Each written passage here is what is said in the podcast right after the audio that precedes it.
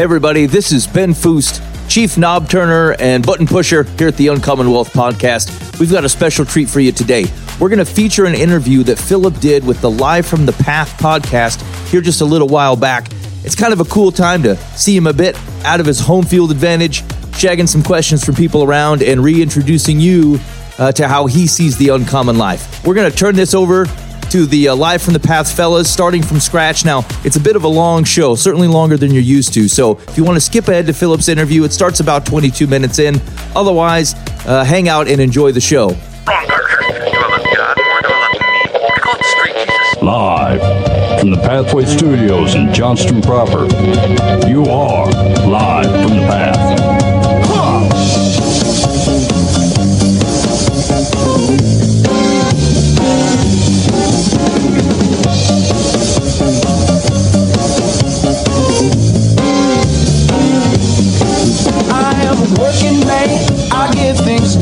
And you're listening to Live from the Path. We're coming from the uh, Pathway Studios here in Johnston proper.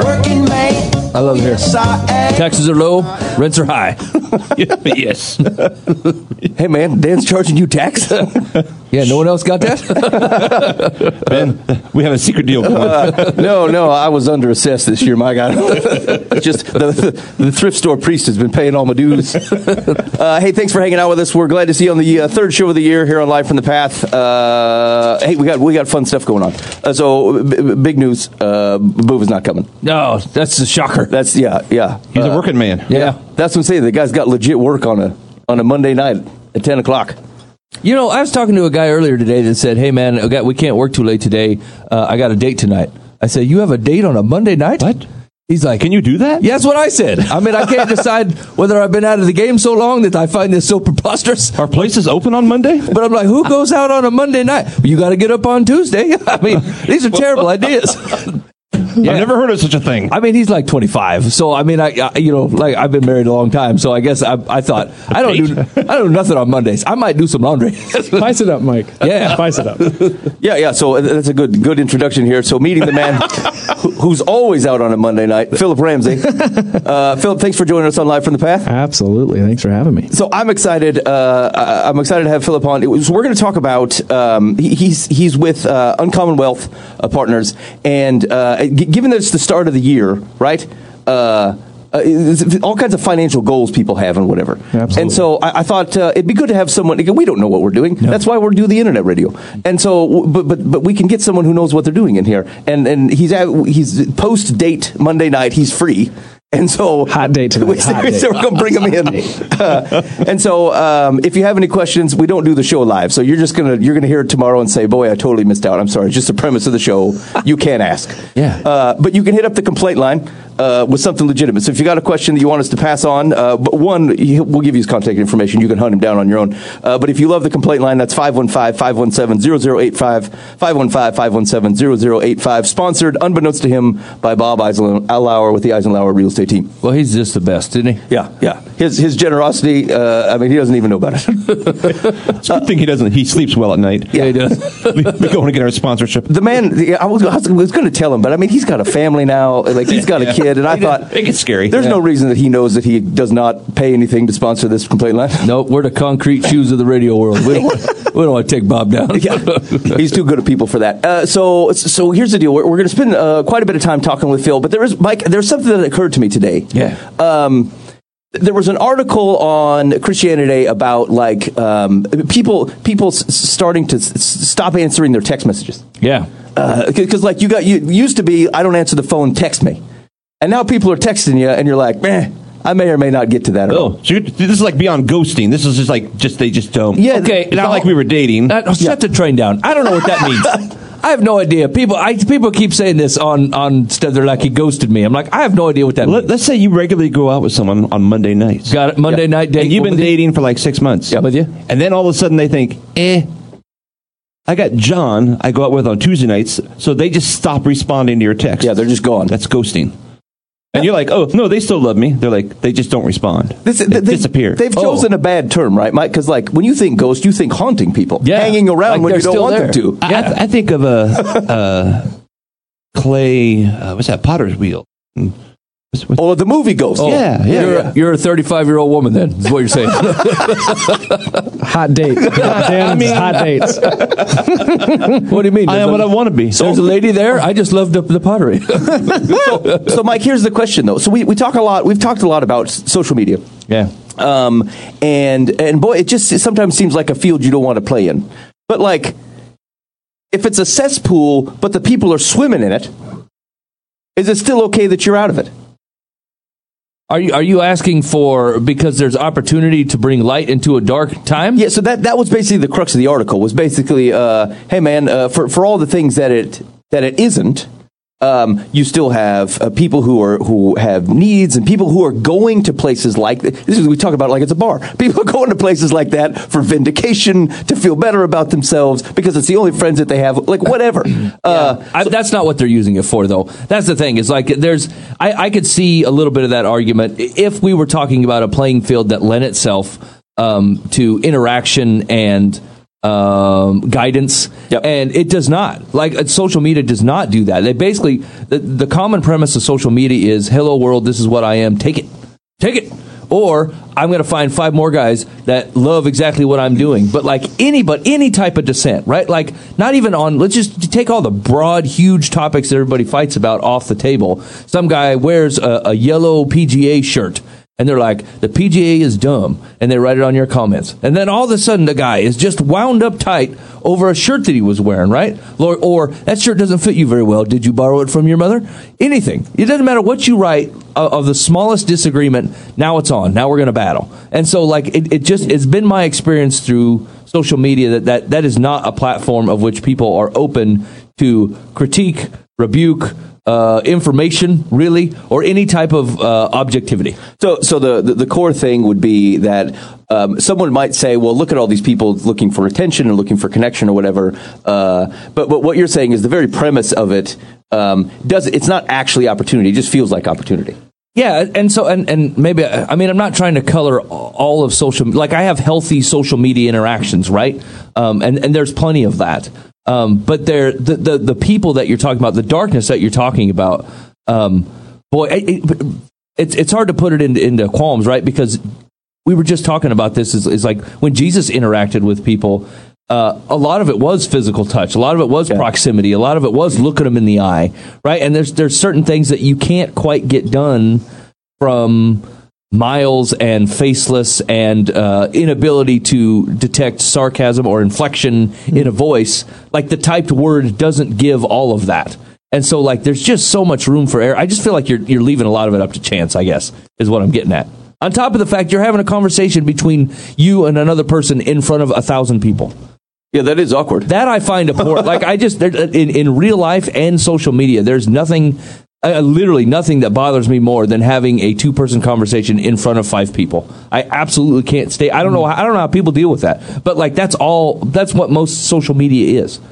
Text messaging and, and Facebook messaging and stuff, I'm totally cool with that. That's just a way to get get a hold of a guy, right? But like when you're having a private conversation or a semi private conversation on a public platform, I, I just can't think of any reason that you'd want to do that. especially when there, there are people who just don't have filters, which is what you were talking about. Yeah. Because I could have a conversation with, hey, I like bluebirds or whatever, and blah, blah, blah. But then there's, yeah, there's always that person that's just like, I hate bluebirds. Right, I hate bluebirds. That's stupid. And you're That's why I have Dan. cats. You know, and it's, yeah. So, what was the premise of this article? I wanna, Uh, well, so the core of it was it says, uh, "Love your neighbor in the new year. Answer your uh, answer their emails and texts." And so, like, I started to read it, and it, frankly, it just got a little long, and I decided to bail on it. But it, it, like, it, it, I think one of the core premises to say, um, like, we're not talking about going becoming a luddite here, uh, but but what we're saying That's is the second time you've used that term. What does that mean? uh, it, there was so there was a rebellion in the Industrial Revolution um, in England, and with, sorry, what? Yeah. Dan, what's Dan laughing at me? Me and Dan already know this story due to our deep rooted history learning. I'm, I don't, so you can keep going if you'd like. if not, during fine. during the Industrial Revolution, like there was a, a group of farmers and other guys who were like, "Hey, man, this this change in life is going to change the way that we live." Um, with this new technology, and so they, they actively tried to thwart it. So, like, they were the guys showing up with like cows and farm equipment to try to uh, stop factories from running. They were Luddites. And they didn't answer emails. They didn't. They refused. So they got tagged as anti-technology, basically. Okay, okay, I got it. Okay. So, Yeah. Go. Because we kind of went off on social media, which is not what this is talking about. No, no, no. But, but what it but it sprung to me that, that like I was uh, what I thought was is that um, it- it's basically using uh, technology in a healthy way. Like it's, a, it's the that's the broad premise, Yeah, yeah, right? yeah. And so there's individual interactions. Like how do I respond to individuals who are trying to connect with me in some way or another? Um, but it made me think that um, one of the cases that this is going to make is that in their digital lives, um, this is an actual place where people are going. It, it, it's it's the bar of the internet. Yeah, yeah. Right? And so uh, it, it doesn't mean, like, if, if we may say, hey, the, the bar's not a great place, but if that's where people are going, there's a ministry concept where, like, I mean, people do this, right? They go out to bars to try to find and, and meet people and provide something positive in a place where there isn't anything positive going on. And it, it, it made me think, uh, should we think of social media differently than that?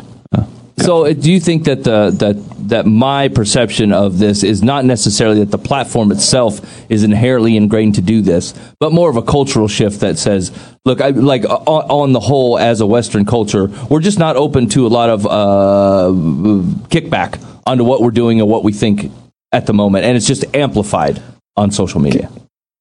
I'm gonna I'm weighing in on this. Have it. Here we go. Let's have it. So here, I didn't read the article, so I'm gonna Luddite. caveat. Yeah, yeah. So we can go that route. what I think that article is trying to get to is we are getting bombarded with so many ways that people can communicate with us. Right. So it used to be like you would respond right away with a text. Or like let's go back. Like it used to be you used to be really quick to respond to emails, right? And now, I mean, how many emails do you have that you haven't deleted? Because I I just don't get to them. Yeah. I think what that article is saying is text messages are starting to become that. I mean, I just wrote down what I have. I got Facebook Messenger, people could communicate with me on. I got email, which we've just talked about that. Marco Polo, anybody know what that is? Yeah, well, that's like a video text message deal. Oh, man. You got Slack, which might communicate there, Snapchat, Snapchat. and then you got LinkedIn, and then you got texts. So to me, that article is saying we're getting smoked by all these different avenues. It's almost like Bitcoin out there. You got all these crypto things. It just gets so lost in the shuffle Yep. that sometimes like like I'll just tell you my process, not like you care, but I won't even open the text message until I'm ready to respond. Because I know if I open that text message and I don't respond, that thing is good as gone and I just ghosted somebody. Not out of like despite like I wasn't doing that on purpose, but it's because it was I'm getting bombarded by all these different social media things trying to communicate with me. I lose the fact that oh, I'm supposed to respond to Ben, he just texted me. Does that make sense? Yeah. I think that's really the premise of that article of like, hey, don't be a, a loser and not text people back Yeah. because that's like the first line of communication. They have your cell phone, they know you. and Yeah. so I think all those are valid points, by the way, on social media and, and not not going out and having a two person conversation in the, in the media. Like, I think that's valid. Thanks, buddy. But I think that that Oh. article is saying, don't be a tool, Yeah, yeah. respond to people. I've, I've got someone I'm waiting on right now. Uh, We, we, we had a couple spots open up for our Zimbabwe trip, and actually met him in Kansas City, and then they live in Atlantic, and we had a meeting last Sunday. This is like over a three month period. Anyway, like over the past couple few weeks, I, I've mess, Facebook message, I've emailed, I've texted. Like I just need to know, are you interested or not? Exactly. All I need to know is, are you interested? Yes. I don't need any money. I- Nope. I mean, we have a meeting. Yep. Do I plan for you? They still haven't responded. Even if it's a no. If it's a no, no problem. Yeah, yeah, yeah. No is fine. I, I just need to know. Please, please respond. Do you think And- do you think we reach a capacity as an individual? Like, how many people can we actually interact with? Right.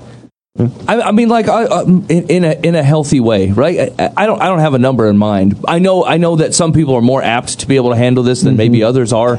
But I mean, to have an actual relationship that is not uh, top layer only.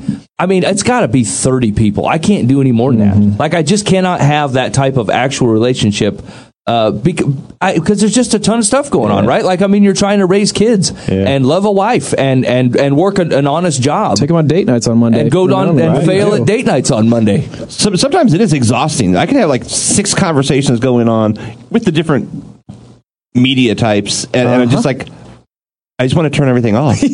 You know? just stop it.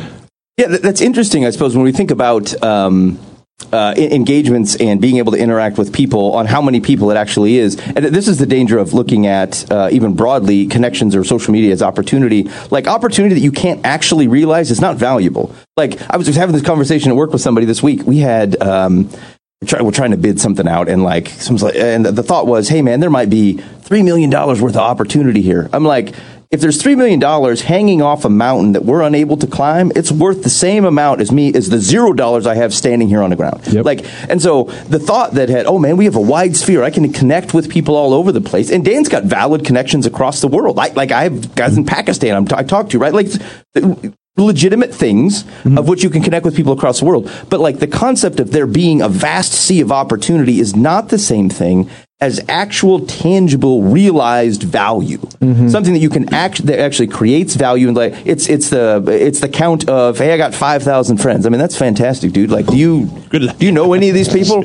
Uh, and like if if they just want to get the newsletter and this is the cheapest way to do it fine facebook it up. I don't care. But like as long as we've quantified it correctly and realized or qualified it correctly and say the value that, that is actually here you you shouldn't look at this sea of opportunity on on any of those platforms and go this is all at my fingertips that's not value that's that's uh, pamphleting, right? That's advertisement. That's not creating the same thing as valuable connections. And like where we don't recognize the difference between that and valuable connections, we start to measure the world poorly, uh, and we and, and, and then we then we say, well, this thing is failing without realizing that it wasn't really creating value in someone's life. And back to the the, the text messages and emails and stuff. I think that goes to the broad point, right? Like I I, I intend to respond to everybody that that contacts me because that's value. This isn't just an opportunity of, oh, hey, maybe I have an opportunity to have a conversation. This is a valuable conversation. That's why they have some personal connection to me in some way or another, email likely aside. um, but like, uh, can I? Am I spending other times on doing things that aren't actually creating any value? They just seem like opportunity, and not actually engaging in things that I know are valuable, including put, turning the phone off and going on a date with your wife on a Monday night.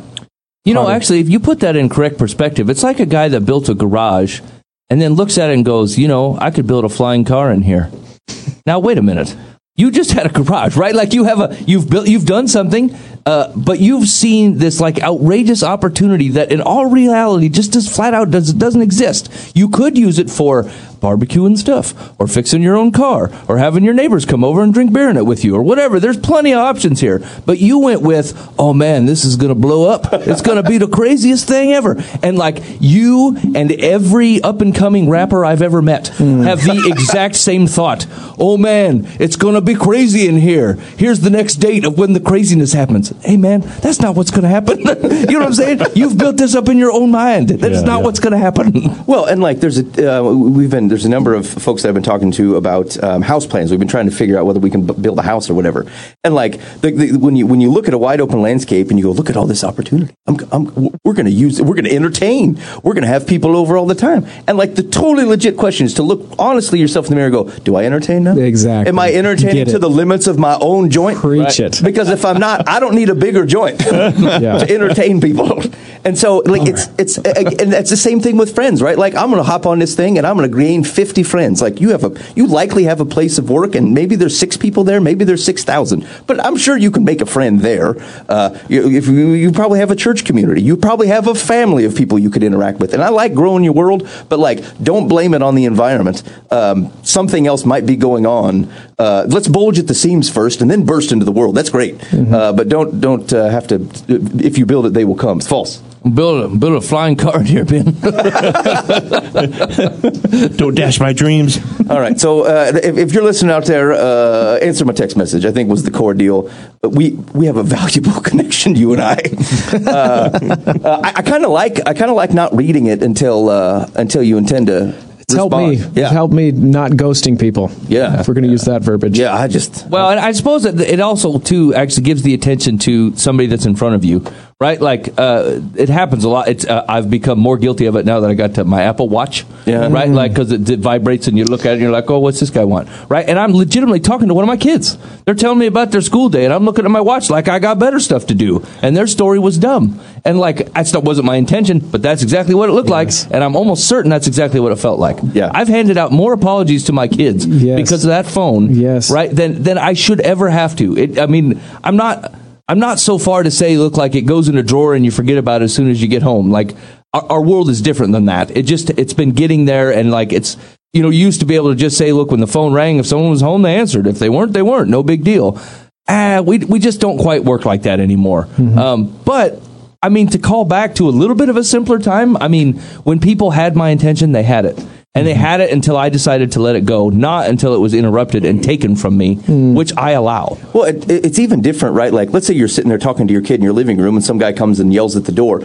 That guy interrupted both of you. Right? Right. He entered into your shared space, and you both can react to that. The vibration, the haptic feedback on your wrist that you got, that your kid didn't feel, but you did, like, you're not even sharing the interruption as a moment. Right. You're the Totally. only guy that got it. Right. And it could be nothing. You're like, look, hun, I understand that your play's coming up, but there could be a good deal coming up on this text message. Somebody liked my post. Right. Or it could be a complete waste of everybody's time. I don't know, but I got to find out. and the perception when you look at your clock, it's like, are you are we done yet? Yeah. Are we done yet? No. Yeah, yeah. And that's what my my wife's amazing. And I had an Apple Watch, and I would keep looking at my phone or my watch, and she Yeah. was like, "You got to get rid of that because the perception looks like you are n- disengaged Yep. and you've got better things to do."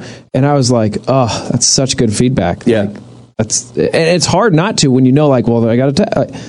That's not something you have to look at now. Yeah. It's just a reaction. It absolutely is a reaction. That's all this. Yeah. Yeah, I mean, you do the same thing if you felt like a like a bee walking on your arm. You'd look at it immediately Yeah. and go, "What's this? Hey, What's going hey. on?" Yes. And so it's not like the human reaction is poor, but like at the end, if you put the whole package together, I mean, you you know what's going on here. This is not what you it's what you intended, right? I mean, Mm-hmm. if this is not like the the metaphor for every Christian I know, right? Like they end up doing this and this and this, and they're like, "This is not what I intended. How did I get here?" Yeah. Well, you just look behind you and realize that it was paved with with with good intentions, but you you made a poor decision. You looked at your watch, and it's not a direct sin against the holy Lord to look at the watch, but it did have these consequences, and now you got to suffer them. So, like, it does take an honest, like, making an honest look at some of the stuff that you take for granted and go, "What am I actually doing here? What am I actually allowing?" You know, without being, you know, Johnny crazy, Jimmy Swaggart on the deal, but.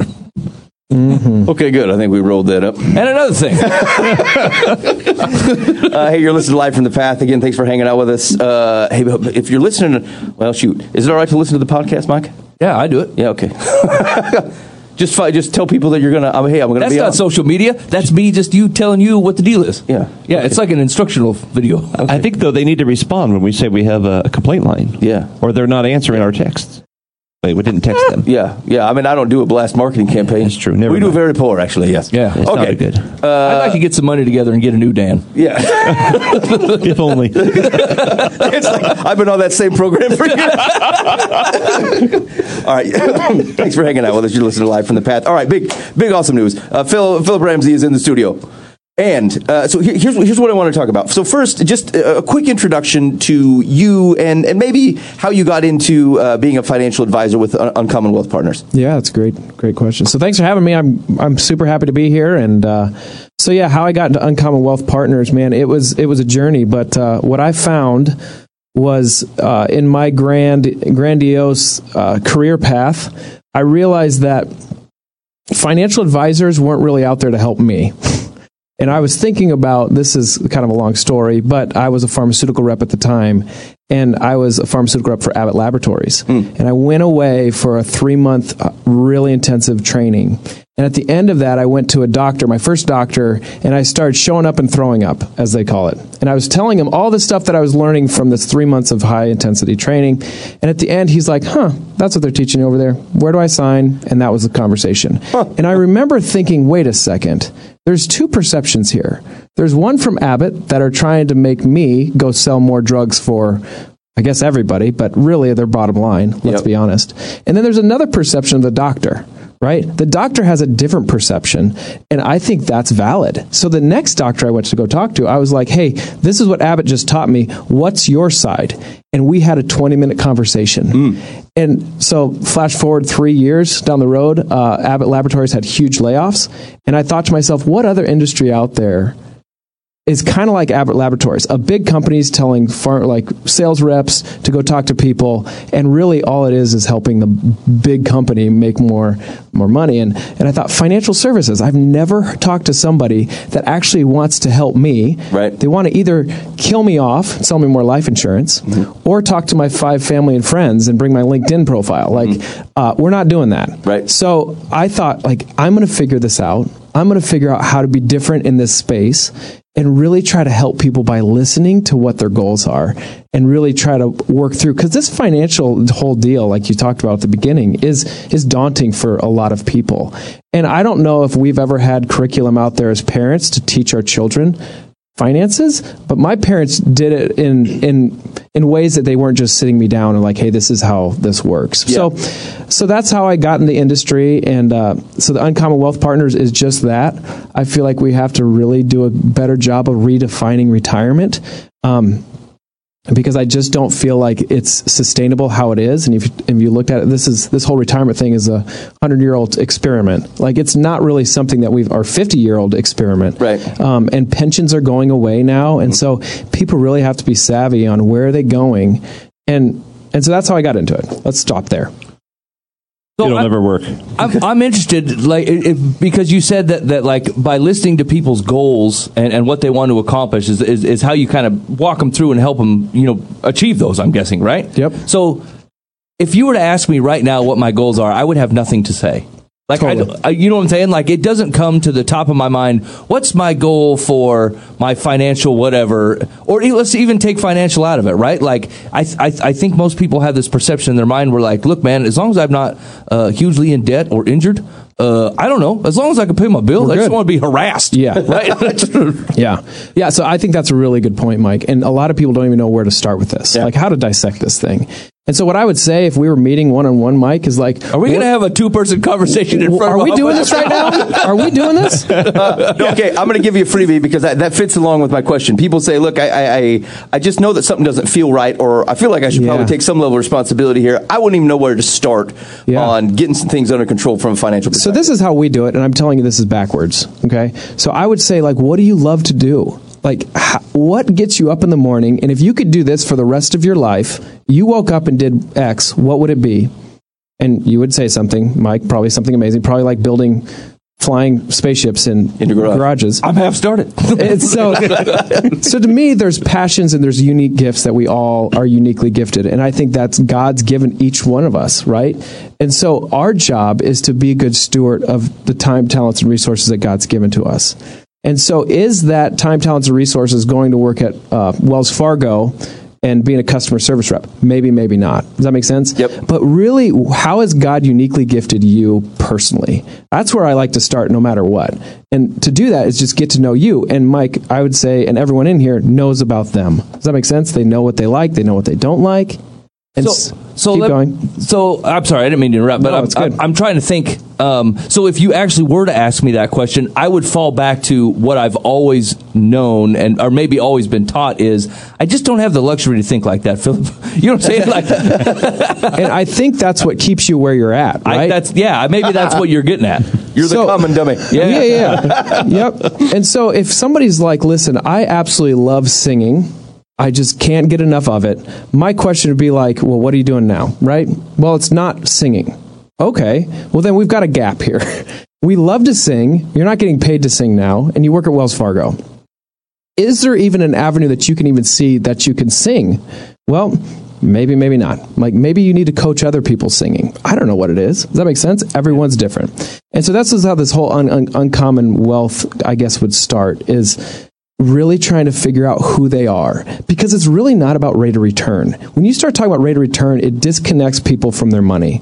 And then they're throwing it at some retirement account where they, I hope that goes up and I hope I have enough money by the time I need it to then do something I want to do. Which, like your point earlier, have you been really doing a good job serving other people and building a house and hosting well. Does that make sense? Yeah. And a lot of people want to go through this whole financial serv- financial path and say, as soon as I have this amount of nest egg, that's when I want to live my life according to my will. Does that make sense? Or according to the way God's gifted me. I think my point to hold all this is we're kind of made to work. We really are. And if we're doing what God's uniquely gifted to us, it's attractive to other people. And we can start talking to more people, and we're all differently wired. Uh, and so we can reach more people. So I just don't think retirement should be go sit on a beach and go sip pina coladas or just go on the golf course. I think you can go on the golf course and be a witness too. So can you coach other people golfing? Can you caddy other people? Can you serve other people by this whole golf thing that you love? And the people that just want a high rate of return, we're not a good fit for. Uh, because we we want you to actually invest in people, and so we've really broken this whole thing down into phases that people can start dissecting their own life in. Because this whole, uh, I'd say, philosophy is attractive, but it can also be scary and it can be abused by puffing somebody up and then letting them fall. Yeah, I- it's- that's that's uh, that, singing example is a good one, right? Uh, everyone's seen the American Idol where the guy gets up there and he's he's terrible, and like, Oh. this isn't actually his path, right? Yes. But he says, "I really love it," and Yep. so like there there is there is there is a level of honesty that says, "Look, here's what I love." Absolutely. And then there, there's a level of honesty that says, "Look, no one's going to pay you for that." Yep. Uh, it doesn't mean you can't love it. Totally. Uh, and maybe, maybe maybe what we're creating is time for you to love it on your own in the basement. but like either way, Yes. it's it's still a focal point. It's still it's still okay for us to start the conversation there because like that problem doesn't get solved or even addressed if the first thing I do is great, hello, faceless person. I just want to manage your money. Like it, if if if it doesn't matter. If I'm reading you right, what what you're saying is if, if it doesn't matter who's in the room, just what they have, you've started from the wrong perspective. Absolutely. Okay. Like, what's in your wallet is what I always say. Like, Yeah. every time I sat down with a financial advisor, they always want to know what's in my wallet because they wanted to know how much they can get of that and try to put it to work. Yeah. And what I like to say is, no, no, I don't, I don't even care what's in your wallet. I want you to know what gets you excited in life. And once we figure that out, we can say, like, listen, you are a worship pastor. You probably shouldn't be opening up a miniature golf course. Probably not wise. Like, you don't have any experience of that, and this, that, and the other. And so, I'll, I'll give you an example. So, we had this psychiatrist that came to us and had this emotional shame, financial shame about where he was at. Yeah. Him and his wife were in a, a truckload of debt uh, for student loans, and, and he wanted to get a doctorate. He had all these goals, but at the end of the day, he's like, I got to wait 10 years to get my student loans paid off. And then at that point, then we can start maybe thinking about a side business of the psychiatrists and, and try to open up the business. He's like, the only thing we've done wi- wise and correctly is we have this Roth IRA for $11,000 that we have. And I'm just clinging to that. Like, that's the one thing we did right. And uh, my business partner looked at him and, and he said, Listen, we'll work with you, but you got to cash out your Roth. And he was like, I'm sorry, what? He's like, that's the that one Roth." thing I did. I did right, you know, and and so he ended up doing it. He, I'd say, he went down this uncommon path, and in that, we started his own psychiatrist business out of that eleven thousand dollars, and this was six months ago, but it was generating thousand dollars a month, and he loves what he's doing. Yeah. Now, tell me when he wants to retire. He'd be like, I don't want to retire. Right. I want to go keep impacting people the way God's uniquely gifted me. And that was $11,000. Like, now, even if, this is my point, let's say it went to zero. This was his experience. This is what his training was. And he had the funding. It went to zero. My point to him is like, what did you learn in that process? And was it worth $11,000? Because we were very honest with him at first. Like, this could go south, pal. and are you willing? And his wife was right there, is like, we've got to do this. And she was a huge support. Anyway, you guys can talk, but You have a cool job. we, I have the best job. I'm like, hey, your thing's broken. Going to be big money. You're going to really be sorry. yeah. Yeah. What's in your wallet? The honest truth, though, is like, I could have taken that Roth and invested it, and it could have lost uh, all of it. And what'd you learn? Not to put your money with Phillip. Right. You know, like, not wise. Not wise. It is interesting to, to think about what you're saying is is I, I mean everyone's pretty much brought up the same way. Uh, you know, that, that basically look, uh, you go to school, and when you eventually get done with school, either you get done after high school or get done after college, and you work, and then by the time you're 60, 62, 65, whatever, you bail, and then you go, and then you relax, Yep. right? And like it's it's it's beat into you, into your head, and like what you're saying is so foreign to that that it sounds ridiculous. Right. How do you create a life that you don't want to bail on? Right. Yes. Right to Yes. the point where we're talking about a retirement scheme that, like, I mean, let's be honest. How long has this thought been that you go to school, work till you're 65, and then retire? How how old is that? hundred years? Uh, two hundred years? No, I don't it's know. not that. more than 100. Yeah. I'll tell you, it's Right? not So- more than 100. So we're talking about like there's there's been a ton of people that lived before us, right? And like retirement wasn't even a word. They didn't even have it. They're like, yeah, I bake bread, and then you bake bread until you 95 and keel over. That's, and that's it. and that's even localized, right? Like think of like culturally, uh, it, it, there no one's in Zimbabwe going, yeah, can't wait till I turn that clock Oh, at no. sixty five. Yeah, right. We're gonna flip this thing over. Like It's easy street. yeah, like it's it's it's a it's a very when, when your when your cultural center is so unique in that like we're basically plotting for the, for a way out. I, we're we're basically we looked at this equation, and go, yeah, you know what? I'm going to plot to. to not waste really, but like not get the most out of the next 30, 45 years. And then my life's going to kick over right when I got back pain. Right. Uh, and, and I'm living on, on, on not very much because I stopped working. Statistics show seven years after you retire, you die. Oh man, that's rough. And I think it is because you disengage. You're not really, really pushing yourself to to be hard, like to be better than what you are. You're just kind of complacent. Complacency is always bad. You know, Vince Lombardi, either going up or down.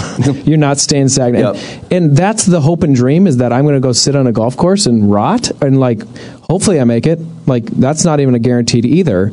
So Yeah. my thing is like, hey, w- let's start enjoying your life with the finances you currently have, and let's maybe reorient them a little bit.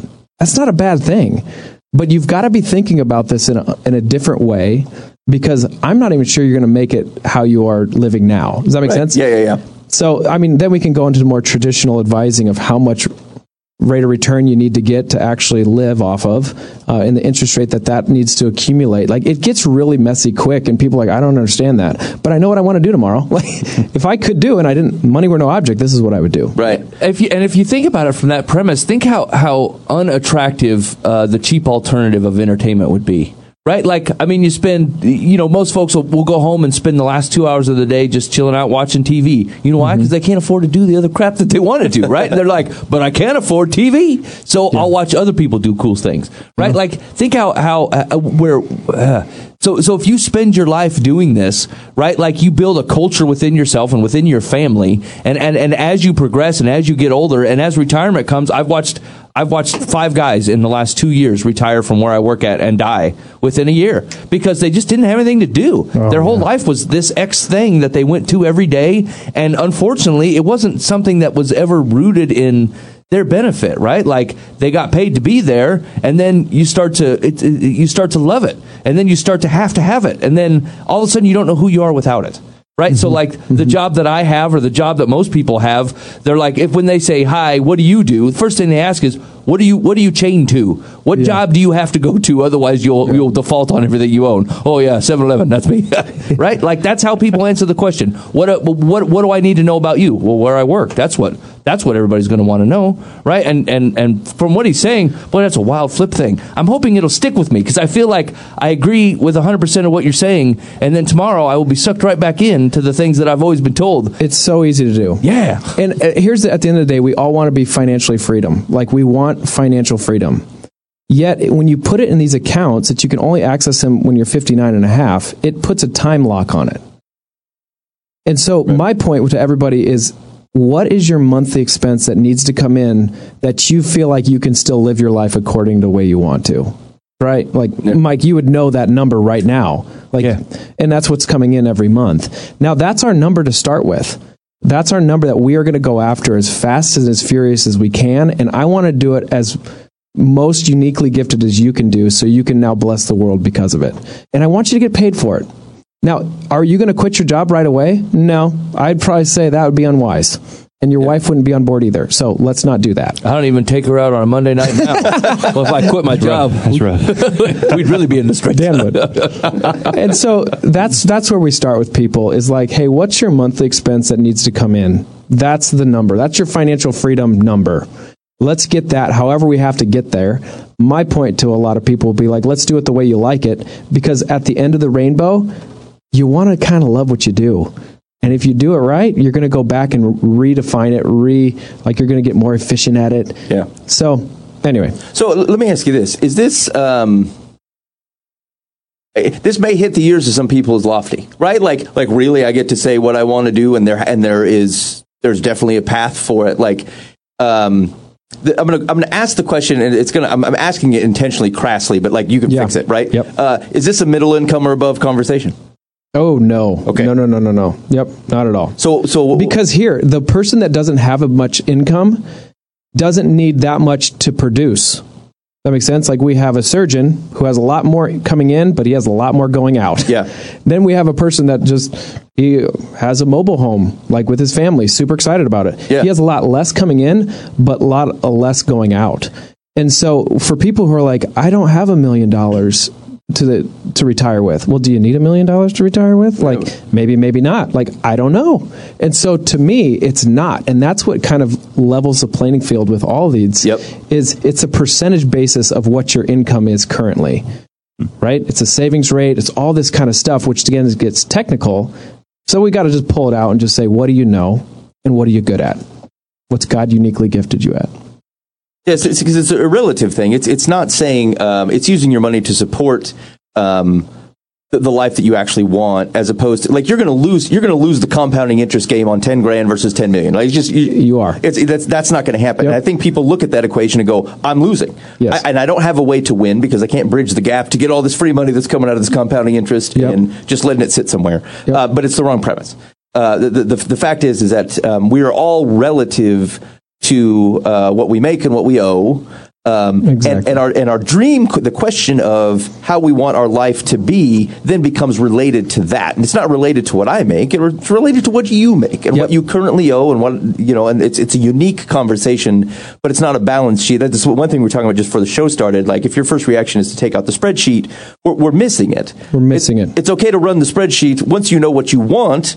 Because I mean, there are numbers in here, and there's and you, there are people. It is helpful to have folks who, who can see the broader landscapes, things that, that, that maybe you're not seeing, um, to try to help support that. But ultimately, uh, if you don't know what you're doing it for, one, uh, it won't, it's not going to stick anyway because no one has fealty to a spreadsheet. And I'd like to say we have fealty to, to even the concept of what it looks like to serve God and our family, but like a good intentions still make broke people. Um, who say, "Look, I really, I really want to care for my family." Boy, we've been making the same decisions year over year, and we say we're not going to, and we still do. Like making them spreadsheets. right? b- Because ultimately, that's what I'm beholden to. I'm beholden to this list that said, "Look, are we doing the thing, or are we not doing the thing?" And then we, as a group, have sympathy with each other because it's hard to do the thing, and then we're like, eh, "Maybe we're not going to do the thing." And you're supposed to do that till you're 59 and a half. Yeah. And usually it's 65. Like, are we really doing that? I mean, that's daunting. Yeah. I'm not doing that. Yeah. And so I'm not saying those spreadsheets are wrong. Like, Oh, sure, sure, Doing sure. a budget, and my uncle Dave Ramsey, which isn't really my uncle, Right. but I like to say that, Hmm. um, I think he does a really good job of helping people understand their budget and help them get out of debt. That's what I'd say he does a good job at. Yeah. Building wealth, run for the hills. And I will say that I would again say and it to again. your face, Dave. I'd say it to your face, Dave. exactly. And I, I just think that I'm not going to put this as a stamp of approval, but I don't know if he's doing the church any justice either. Like, start putting it in retirement accounts that get 12% rate of return year over year growth. Like, ugh.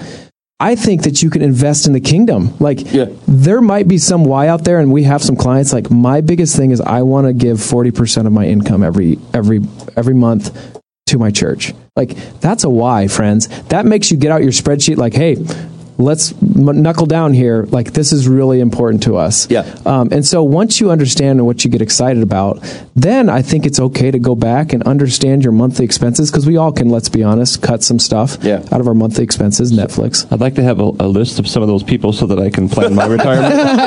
Yeah. we have some openings here at Pathway for worshipers and or attendees. I think that comes. This is this brings up an interesting point because I would say ninety five percent of the people I would advise them not to retire. The only people I would advise to retire are pastors. Because you pour out your heart and soul every day of your life. There's got to be some kind of But you know that's that's the passion though. You, you know that's what you do. Like I've, I've here's just always been my plan since I was 20. You know I'll, I'll do whatever church I you know whatever that looks like. Well, I guess it's It looks like this. yeah, it looks a lot it's a little like this. something like this. Yeah. But but there'll come a time I, I'm realistic enough to know that people will go. I don't want to hear you anymore. You're the old guy on TV that no one watches. You know, I'll, mm. I'll get there. You know, mm-hmm. and then I'm like, well, crap. But I'm not going to retire. They're like, no, you really will. You, you know. So I always figured then my next step will be some little rural church that's desperate. And so sad. I mean, you know, but it was like, well, I'll be, I'll, I'll, I'll still get to do what I like I to love do. I mean, you know, I Dad's just plan is to wait for a coup, get ousted. Hopefully I'll be wise enough to, to, to realize it before other people do. But uh, that I always assume that'd be my thing. Like you know, I'll, I'll just probably go to a a rural church that needs it because they can't afford some young guy with a family. And, and so I'm helping them, they're helping me, and, and I also don't have the week long responsibilities that are in, in a setting like this. Right. And then I'm going to build a wedding venue. Let's go. Now we're talking Yahtzee. My mom tells me not to do it this way. Say it this. Uh, my mom, my wife. Did I say my mom? Yeah. Whoa. It's been a while, Dan. Holy cow! the dementia is setting in. Uh, I'm also going to start a pep, puppy mill, but uh, not a mill. It'll be, it'll be a happy Yes. because I can play with puppies. Yes. and they make big bucks, yes. and so do wedding venues. Yeah, they do. So I, I've got my, I've, I've, I've got a plan. That's great, Dan. Yeah, so you have exactly what Phillip's asking for. You just don't have a way or means to I have get no after idea how to make that happen. I My think, dog is spayed. I Your, think your current plan is to wait for a coup. I think Then I'll that's be desperate. it's so sad to me to hear that. Like how much you've poured into your congregation. To think that they can't put together some kind of pension to make sure that you can always stay on staff and your wisdom can always be there. Yeah, you might not be in the front of the house preaching. In my mind, I'd like to see that happen, but I don't know. I'm also realistic enough. I've seen it happen. Does it feel I weird have to too. ask for that as a pastor and be like, "Look, we got to do something about my pension, fellas"? I I don't think so. But Yeah. again, I'm It- we're, we're we're an independent church. Like there's no there is no uh, Consortium, there. So, yeah. Like yeah, I've never had a, a pension from from a church. Totally. So, uh, and not a lot of people do. But Yeah, I yeah. think the wisdom that you've poured into this do. church, well, that's actually true. I was going to say my my, uh, my my grandpa followed very much that that path. He he pastored uh, two or three different churches, uh, and then what you would call his retirement, he took on a church that was uh, a country church. Maybe there's like 30, 35 people there, uh, and then but he's SBC, so like he's got a uh, he had an annuity cash coming in. He had an annuity that he could take. Sure. and so if you really think about your plan, like it would probably have to buy some land. I don't know if you have land No. in your family. Okay. So then then you're starting to think about tangible things that are meaningful to you. Does that make sense? And then we got to really do due diligence of like, is a wedding venue in Des Moines, Iowa, or rural Iowa something that could be something important? I'm telling you, it probably can. From the wedding venues I know, My daughter just got married. packed out, Dan. Oh, packed out. we did a Thursday night wedding. Yes, and all the other people are packed. That's probably why you did a Thursday Yeah, night. yeah, and to save money. So then I think it, then it gets exciting for Dan to think about. Okay, what are the things I have to think through? I'm not saying you to do this right now, but what are the things that you have to think through? And having somebody there to be like, this is a great plan until we hit a roadblock. And make sure that you still have some income on the side to make sure this plan goes. But now you have a retirement plan. Does that make sense? Yeah. That really is exciting to you. That's personal to you. That I think that you can really pour into other people with, with your puppies. So, so j- just just listening to Dan talk about it, though, um, this this seemed like a good shape of a plan, like a good start to- Absolutely. and something that's realistic. It's not my plan. Like I've had a client come to me and is like, I want to invest in heifers, and I'm like, like moo. He's like, like moo, and I'm like, big- like big ladies." like the big lady. I want to buy Yeah, like the big ladies Mike- and big dudes. That's I cannot lie. yeah, and I was like, I was like, you know, That's that seems to be a little far fetched. The whole heifer deal, and Oh no, it wasn't red heifers, was it? I don't know. I don't know anything about it. The second temple, bringing the temple back. okay. So he, he came to I want to invest in heifers and we were like, nah, there's no way we're letting you invest in heifers. And I'm like, where are you going to store the heifers? And he had an answer. What are you going to, how are you going to feed the heifers? And he had an answer. And at the end of it, after like 15, really like, I was like, okay, how much are heifers? He was like six grand. And I'm like, let's get you a heifer. Let's get a- Let's get a heifer. That's a good idea. Anyway, Should probably get two. long story short, that stinking heifer, they they've like b- b- done. It's just really disgusting. But they do things to it, and then they sell things, eggs and stuff. It's been worth forty grand right now. Oh, man. I'm telling you right now, I could invest in all the heifers in the world. I can't get that thing to go forty grand. But he knew what he was talking about. Right. He had the experience of doing it, and at the end of the day, it was kind of like, well. I get the risk reward. You get it too. Let's try it. Yeah. And he kills it. Like, and ah. that's not always what happens. Yeah. But every time at the end of this uncommon path, they know more about themselves than they ever have. And they know that, like, this is what I, I gleaned something from that investment that I did. And right now in financial services, there's not a lot of that. Right. So that's how I started Uncommon Wealth. That was right on. I Now, liked. I li- I really liked his approach. Yeah. I really like it. How do people get a hold of you? Yeah. So we have uncommonwealth.com um, that you can reach out to us, and all of our contact information is on there. Our emails. It's better to reach me in some other way. I'm just kidding. Just email is probably the best. I won't answer it. Email's is the best. But, you know, at the end of the day, like, guys, this is a very attractive philosophy. And it's one that's a little bit different than Dave Ramsey. And I'd say, you know, back to the Dave Ramsey, without the, the absence of vision, it's never bad to shred debt, to get rid of debt. yeah, right, yeah, yeah. But if you do have vision, this is where I would vastly disapprove of what his message is. Sometimes it's wiser to go after the vision because if you do it right, that'll kick off enough cash flow to get you out of debt. And you did it the right way, like our psychologist friend. Like he doesn't care what is his in retirement account at all because he's actually doing what he loves to do. And I'm like, how much is in your student loan debt? He's like, I don't care. He's like, because it's getting paid for by something I really like to do. Yeah. And his plan with him and his wife before he met with us was a 10 year plan that he was going to eat rice and beans, beans and rice. Um, so that's how you can get a hold of me. And we're writing a book about this philosophy because what we found is like we can't take each in, individual through this process. Like we've got to be able to scale this this thing in such a way that we break it into very simple processes. So the first phase is what's your budget? Like first are you bought into the process? Are you brought, bought into the philosophy? If you are, you got to know your numbers. And it stinks sometimes, but you just got to know it. Phase two is like what's in your emergency fund. As Dave Ramsey would say, we'd call, we call it a capital fund because you do need on this uncommon path you need cash to fall back on Yeah. because i'm telling you right now it will not be perfect and will not be exactly how you envision it so the third phase is one of my favorites and if you don't have what you're invested like excited about get rid of debt it's a great idea uh, the third phase for me is what are you going to invest in what is that why in your life that you're excited about that god's uniquely gifted to you um, that's the investing phase then the fourth phase is you're kicking it off enough money to cover your monthly expenses. Remember in phase one, what is the monthly expense you need? You get into time freedom phase, financial freedom phase. And f- this is my favorite part about this whole philosophy. Once you get into this financial freedom phase, you kind of want to do it again. You want to go back into the investment phase and say, I can do it better. Mm-hmm. I can be more efficient. I can hire somebody to do this in a way that this are the things I don't really like to do in this, you know, and you can be more efficient and you can go through it and start doing a better job of running a business, what you've created or, or, or make that in- investment more efficient.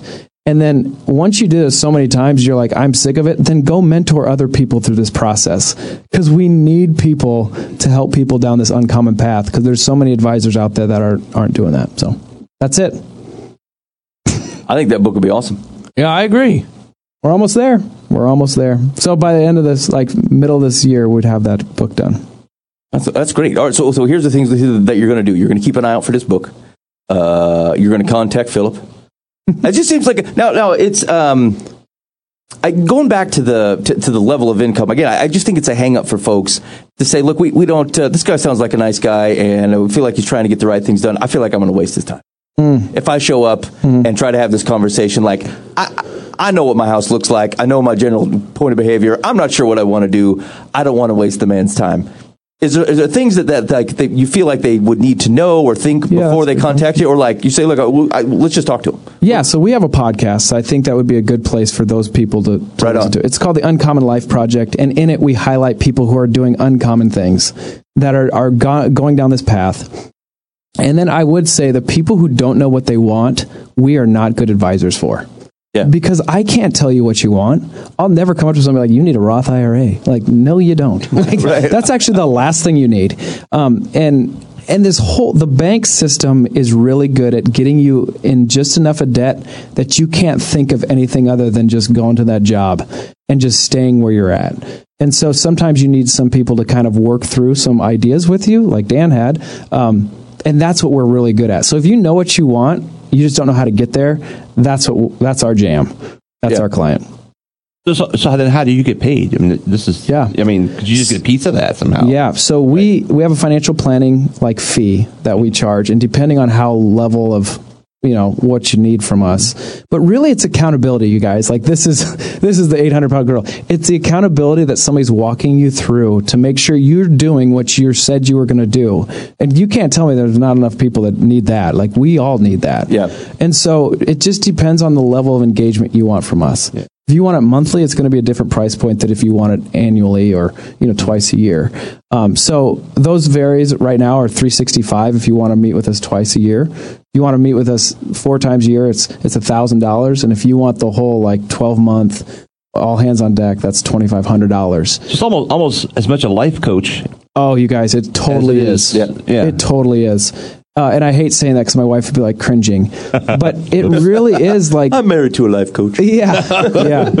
You know, when somebody can really talk about what you really want and then help you put a financial plan together to get you where you want to go, it's powerful. Well, yeah, think of how much of your life that actually makes up. Oh, right? yes. The things that you dream about and the things that worry you, uh, put, put into the same bucket. I mean, that's 90% of your life. Yes. I mean, I have all kinds of uh, wild ideas that never happen because, I, yeah, I, I, I just don't, I don't know how to get there. But it's a great idea, whatever Yeah. it is. It's fantastic. Yeah. yeah, yeah, absolutely. And we get I could be a millionaire right now. we get paid on the same traditional stuff that other people do, like finance, you know, assets under management and all that stuff. We do that too, Yeah. but it really doesn't. Like none of our relationships come to us at first like, "What's my rate of return last year?"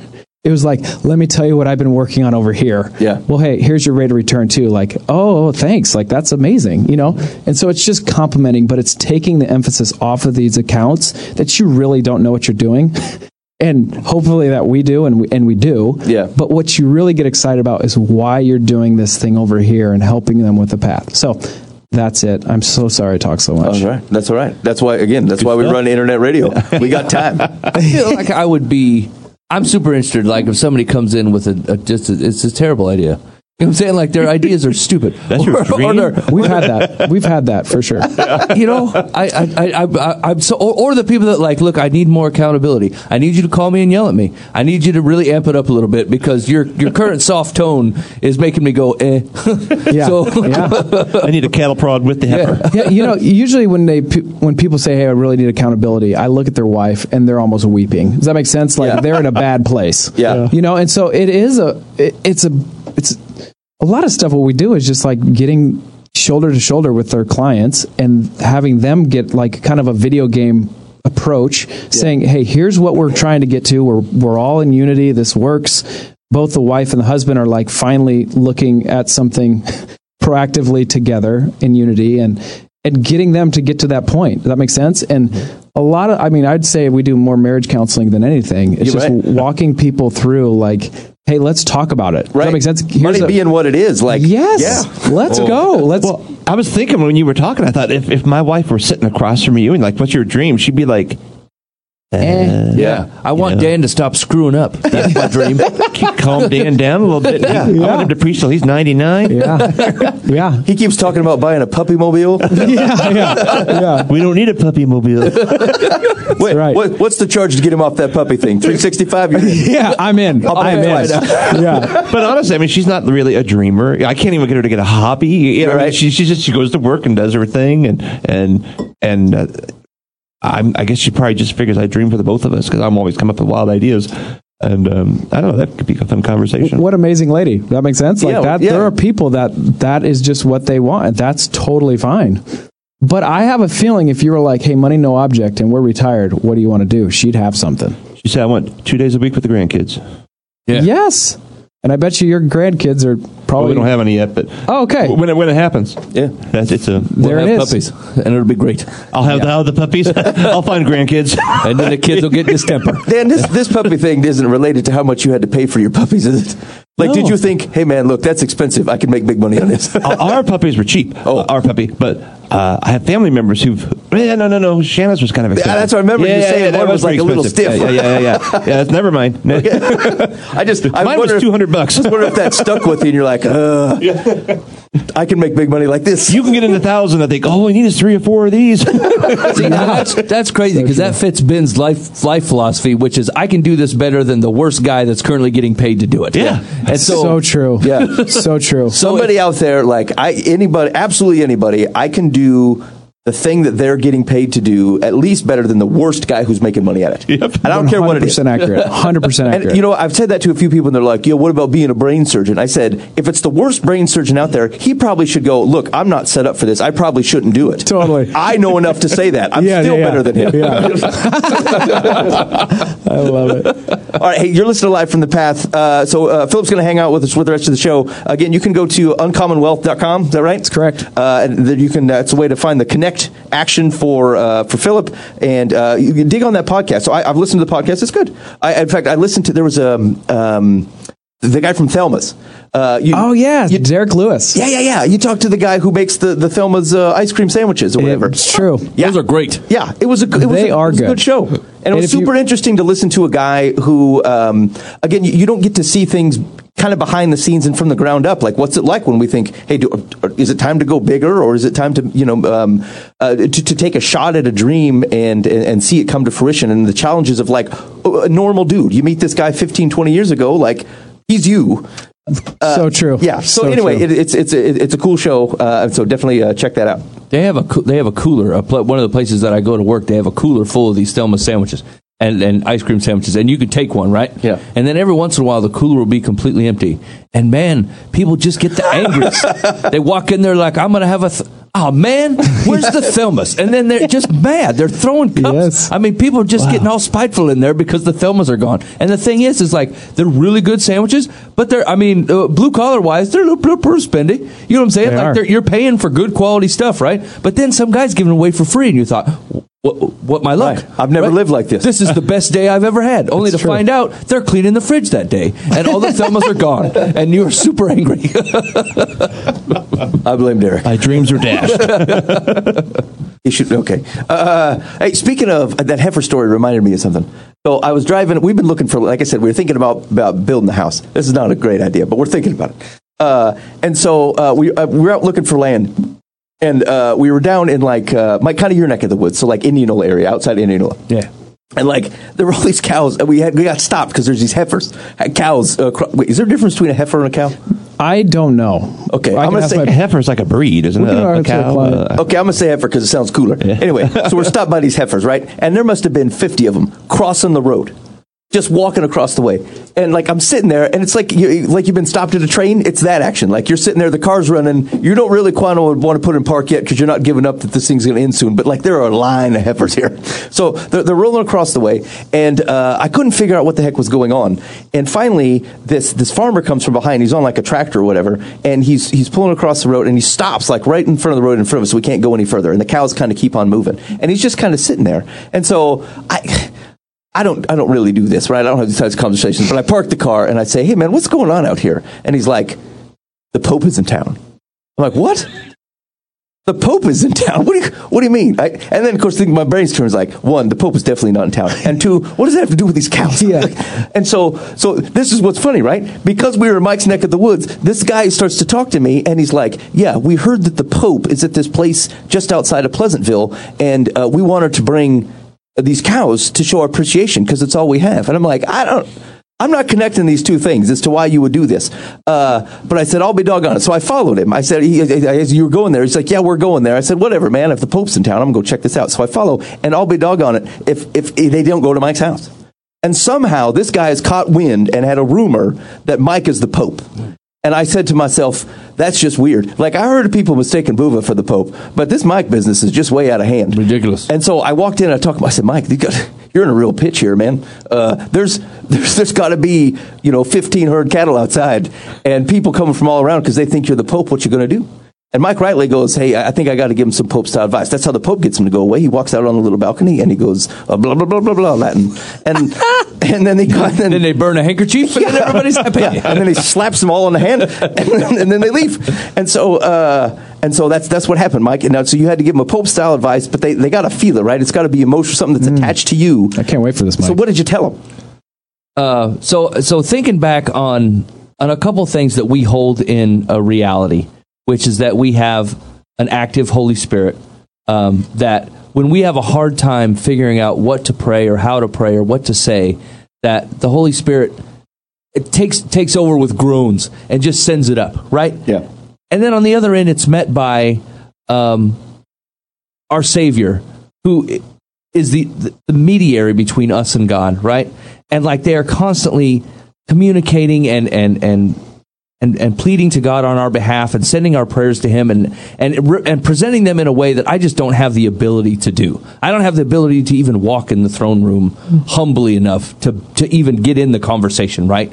So the holy the, we've been given the Holy Spirit to intercede on our behalf, and as He talks to Jesus and Jesus talks to the Father, and like there's this just amazing communication thing. And like I was thinking about it the other day that that I don't start near enough of my prayers saying, "What are you guys talking about?"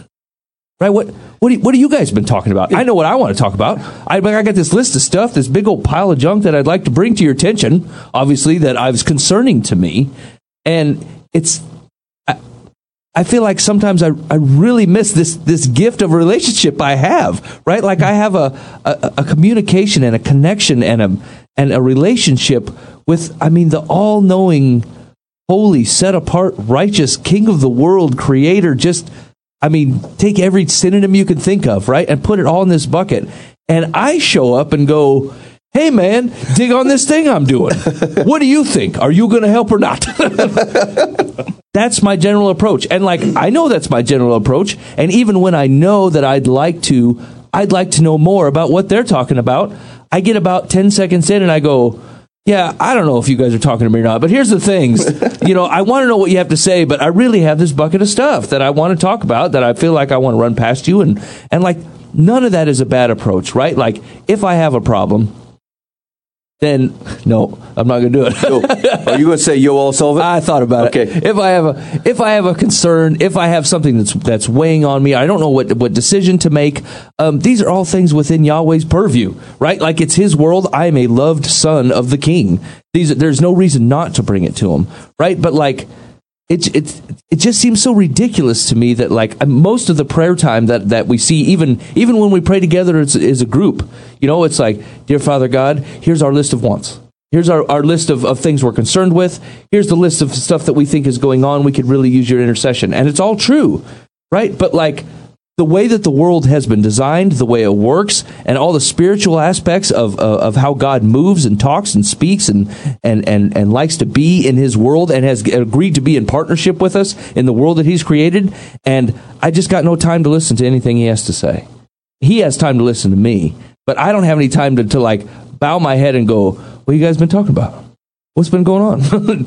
and just hanging out and, and waiting to see if he answers. And just and and I don't know. And I think that's maybe my Pope style advice is like as much as we've been taught that prayer is our language that we use to talk to God. Um, sometimes I think that it's it it really is an open communication thing. There will be times when I will be talking to my wife, I will just sit and stare at her.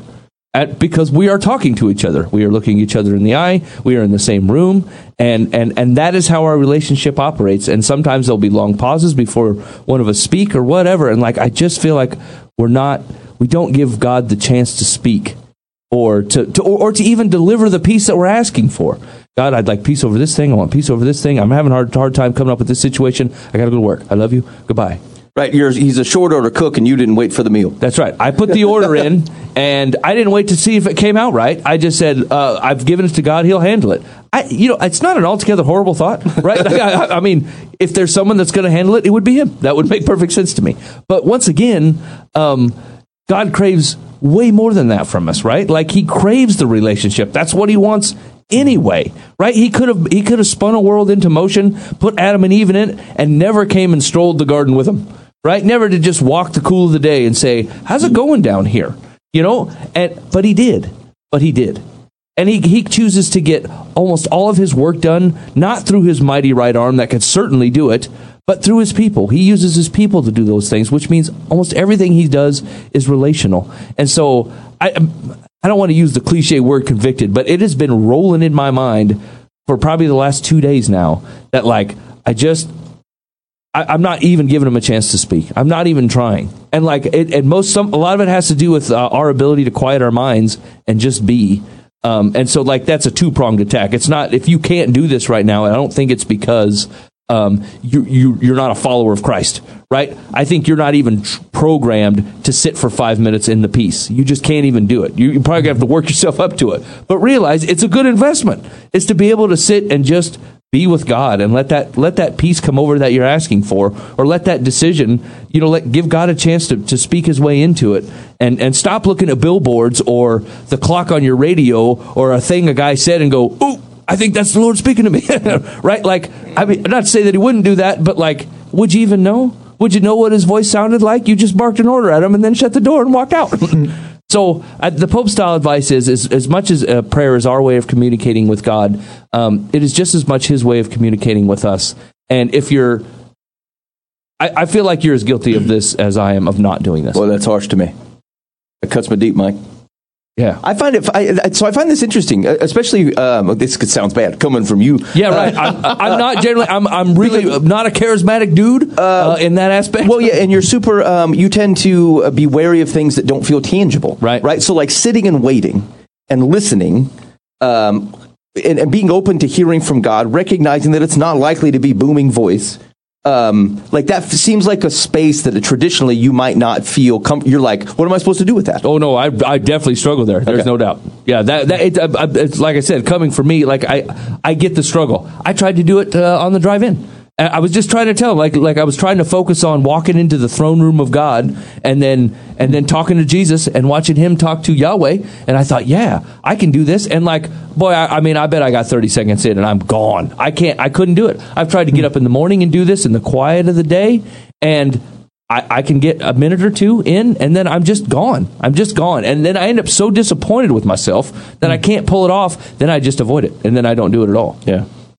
And so, and, like that, that can't be. I can't abide that, right? Like that's foolish. There's no way I'm going to give up that easily. There's a God that didn't give up on me for nothing, right? And I'm like, 30 seconds in, I can't do this. I'm out of here, right? Yeah. I'm going to go back to the comfort of my Bible, which I can't screw up. I sit down to read it. I do read it, and then I leave. I can't screw that up. But the, the peace and the quiet and the relationship part, boy, I, I mean, I really struggle.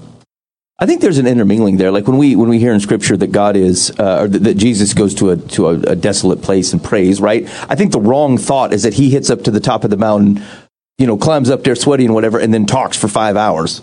Right. Right. Like I just, just it's just not it's not likely. In fact, Right. the, the average uh, the, the Jew in that time, like like if they're if they're praying, a lot of times they're repeating they're repeating scripture, right? Like they're Right. they're reaching for words that God has heard from His people before, and saying this I identify with this, and and saying it back, and it could be just. It, it could be whispering. It could be just letting them fly, th- roll through your head, and let. I mean, sometimes God will just like some will jump out, and you're like, "What? Okay, all right, I can focus on that." And you're just, and you can just sit and focus on it. And it's this is where people get weirded out, like because this starts to feel like empty your mind meditation, but it's not. It's filling your mind. It's filling your mind with things, with with either um, talking to God, with God's words, or um, th- there is an emptying time that, that says, "Look, I, I I will not let anything else in. I'm just I'm I'm going to sit here in the in the quiet and in the patience." Um, and it becomes a badminton deal. Like stuff's flying in. You're like, hey, uh, this is due today. I don't care. Uh, hey, I'm supposed to be up in an hour. I'm supposed to go to work. Not my, not today. right. Like I'm not. I'm this. I'm fighting for space, even if it the empty space itself is the thing that rises to the throne room of God and says, look, this was for you. That's okay too. Right. I'm dedicating this this space in my head, in my day, in my time, or whatever. Like with with, with all other faculties, I'm going. Look, I'm dedicating this time to you because I cause I, I want to. That's what I want to do. I want this to be your time and my time with you, and and whatever. Maybe we won't accomplish anything, except for that I got to sit with you. And that's an accomplishment. Right? I mean, imagine, and, and, and oh, this would be silly example, right? But like, I mean, I used to just cherish those times when my when my daughters would fall asleep, you know, as, as on the couch, right? And like, and, and your TV show would be over, and they'd be dead asleep, and you're you end up watching something stupid for an hour because you just don't want to get up yet, right? You'll just I'll just sit here and watch Patty Duke, and Patty Duke is stupid, but but I'm not going to move, and I, the volume's already turned down. I'm just I just want to live here. This is where I want to be, right? Like, there's no way your heavenly Father doesn't think of you like that. And there's no way that you can't enjoy nuzzling up as a grown man to a Yahweh that loves you. Like I and I'm just I wouldn't trade that time I had with my kids when they were younger for anything. And even and, and they're not so old right now that I still couldn't pull it off, but like I, I just I, I I, love that, right? And God is a relational God, and we are relational people because we are a reflection of a relational God. And so, like, I, I just feel like I'm not giving it a chance. I'm answering him like I would a text message or a, a 10,000 emails. I'm like, whatever. I just want to make sure this guy knows that I listened to him. So I'm going to fire off this answer, and out it goes. It's like, yeah, dude, I saw your email. I'm on it. Out the door, right? That's all the more thought that I give Yahweh on, on a, a majority basis. Yeah, you know, I, I, some of that comes, um, and again, take this, uh, take this well, because how I'm going to say it might sound wrong. But like when we when we treat the cross as transactional only, we tend to treat our relationship with God as transactional only. When we when we recognize the cross is a, is a culmination and expression of a relationship that was walked out and lived out and created and born through, and there's a much deeper thought there. It it, it brings you to the place to say. W- w- our relationship with God is not a transaction of thank yous, bless me, save me, I'll see you there, mm-hmm. right? It's not that, and, and I think I think it's right that it starts to create that burden that says, look, I don't know what it's like to live in a close relationship with a with a Creator God that is that God that is so that is sovereign and bigger than I ever will be, but seems to have this deal where He loves me like a father. Uh, and so I don't quite get that from a human perspective. Like whatever that feeling is, is the same attempt that John is trying to pretend, uh, describe what he saw in Revelation using human language. It's not going to cut it. And our feeling there, I think, is not going to cut it either. But you just start to feel this need that says, yeah, I. I want deeper than this, and I think God's doing that, and I think that's okay. And I think, frankly, looking for human things, we always try to express it in relationship wise because it's as close as we got. We we do the best we can here, um, and trying to be in um, a, a close relationship with your wife and spend time, you're like, how does this translate? This can work with God, and it's the closest thing we have. But you have to get used to it because He's not literally standing in front of you. I get it, but but I think you're right. I, I think that's the that's the right burden, uh, the creation for, for that type of relationship. You know, it, I was actually thinking about this today. Um, we have a 24 7 prayer room coming up, and oftentimes I'll spend a week or two. I'm going to do three weeks on prayer. And I thought, well, I don't want to just do the mechanics. Yep. You know, uh, and so I was thinking, okay, it's the, it's the deeper relationship thing. It's, it's, and anyway, I, I went to Daniel. I thought, Daniel, he's a guy who he saw things people other people didn't see he experienced things other people didn't see and and was it just because he was this magical guy no it's because he had this incredible relationship with God. Mm-hmm. And, and so I was reading through the first several chapters um, and just trying to try to, what can I pull out of there to communicate what you're saying right now? Yeah. Uh, you know, that, I mean, he prayed and then like, Days went by, and then like an angel would show up and say, "Hey, I got the answer to your prayer." You know, I don't think he was like sat there twenty four seven. You know, praying. Right. It, it was it was a a thing of uh, aura. Uh, uh, uh, it- it- there was this this attitude of prayer that this prayer thing was going on. It was constantly in his mind. And, and and at some point, God, the, this angel breaks through and says, "Oh, here's the answer." You know, I thought, well, how much does that happen in us? But but we we put in the mechanics. Yeah, ABC. I'm out uh, because now I got to go do this. And couple of weeks later, like, "Oh yeah, yeah, I got to do Yeah. that ABC again. Did you again." do that thing? And- and- and, uh, by the way, I haven't got the answer. What's going on, God? It's like, well, that's the last time you thought about was two weeks ago, Yeah. as opposed to being in that that mood or whatever. And, and it, it's a it's a growth process. I I I think it's a spiritual jump to go from the mechanics and and saying a few magic words to to uh, hey, um, let's, let's let's hang out, let's Yeah. hang out, God, you know, and and I. you know, here, I got questions. you know, and at one point, Daniel's just this big prayer of repentance for, for, for the people. And, and, and, you know, he's like just pouring out, God, we're, we're messing up. And, and how can I, how can I help this? You know, what can I do? And anyway, I'm still Yeah. Filtering through that to see what, how that looks like in a So it's a super interesting question. Um, like what what Phillip asks is like is like what what do you want to do, right? And like uh, I, m- my brain just does not promise it, right? But like as you uh, promise it, does, it doesn't provide me that. An- I couldn't answer. Like practically, I can't answer that. I don't. I don't actually know. You know. But then it occurs to me, like as we were having that conversation, that like I've never actually had a relational enough. Um, conversation with God to say, "What did you create me to do? Hmm. What did you build me for?" You know, I, I, I think I've, I've had a guess of it over the last thirty eight years of what I thought it was, and and maybe maybe I've taken those to the max potential of that I can steam on my own. But boy, I, you know, let's rewind the clock a little bit and go. Actually, what did you create me for? Right? And like all I can do is see this big old smile coming on Jesus' face and goes, mm. "I've been waiting for this question. Yeah. I'm ready. I'm ready to show you if you want to know. Let's do it, right? like just like Phillip's all jazzed up, excited, trying to get you by peppers, right? Like like Jesus gets the same amount of excitement. It's like I've been so wanting for you to ask me what I created you to do, mm-hmm. and like I just got it's just so exciting. But you never stuck around for the answer. You never once stuck around for the answer. Hey God, I'm going to build this business. Uh, make it go well. Did you ask God where you should be in that business? Mm-hmm. right? Did you ask Him whether you were created to do that, or are you just trying to take a shadow of what God created you to be and push it to its absolute limits, which turns out is is about as far as you can get on your own accord, which Yeah. is okay. You know, you might get some worldly success out of that, and whatever, okay. But like, boy, did you miss the big thing, or whatever God had designed for you that you were just specifically built for. And like, I don't know if you've ever had a moment like that where like you knew God had you somewhere doing a thing with a person or whatever, and you're like. Holy cow! Yes, this is. If my life can feel like this, I'll do whatever. I'll be poor and do this. Talk to Paul. Paul's taking beatings left and right. He, man, got no money. He's starving. He spends the last couple of years shackled to a guy before he gets beheaded, and he's like, "Hey, this is what God built me for." Right on, right? Like you wonder how people could live like that and why people would, would, would die all the disciples would die for a faith of, of, of the, the story of one man this is why this is why because they knew what god had them doing and they were doing it. And like boy that feeling you just can't you can't recreate on this earth without him you just can't do it. So anyway that's the pope style advice. Give give god time to talk. Give him time. Just just blank time. And it's gonna and and, and you're gonna want to be religious about it. And you're gonna be like it's got to be at five o'clock every morning. And if i miss one i stink bad. Don't do that right you're gonna lose at the fives you're gonna lose it at the noons when you're supposed to do it at your lunch you're gonna lose it at the twos every once in a while and sometimes right before bed you're gonna fall asleep okay so don't put it in a religious bucket and act like it has to be this thing you, you need to give god time in a day find it Right. Uh, I guess to that point, right? Like you ever been on the couch and one of your kids wants to come and snuggle up, and you're like, "No, that was two, two o'clock. It's two forty-five. we snuggle at two yeah, go to bed Not gonna work today, babe. See you tomorrow at two. Yeah, yeah. Don't. It's not transactional, right? Like, like if God starts knocking at eight thirty and uh, the voice is coming on, maybe you skipping the voice today. I don't know, but you didn't make it at five, you didn't make it at noon, and now you're getting sleepy. So if you're going to have this conversation with your wife, you better do it right now. Same thing with God. All right, get off the lawn. yeah. Okay. All right.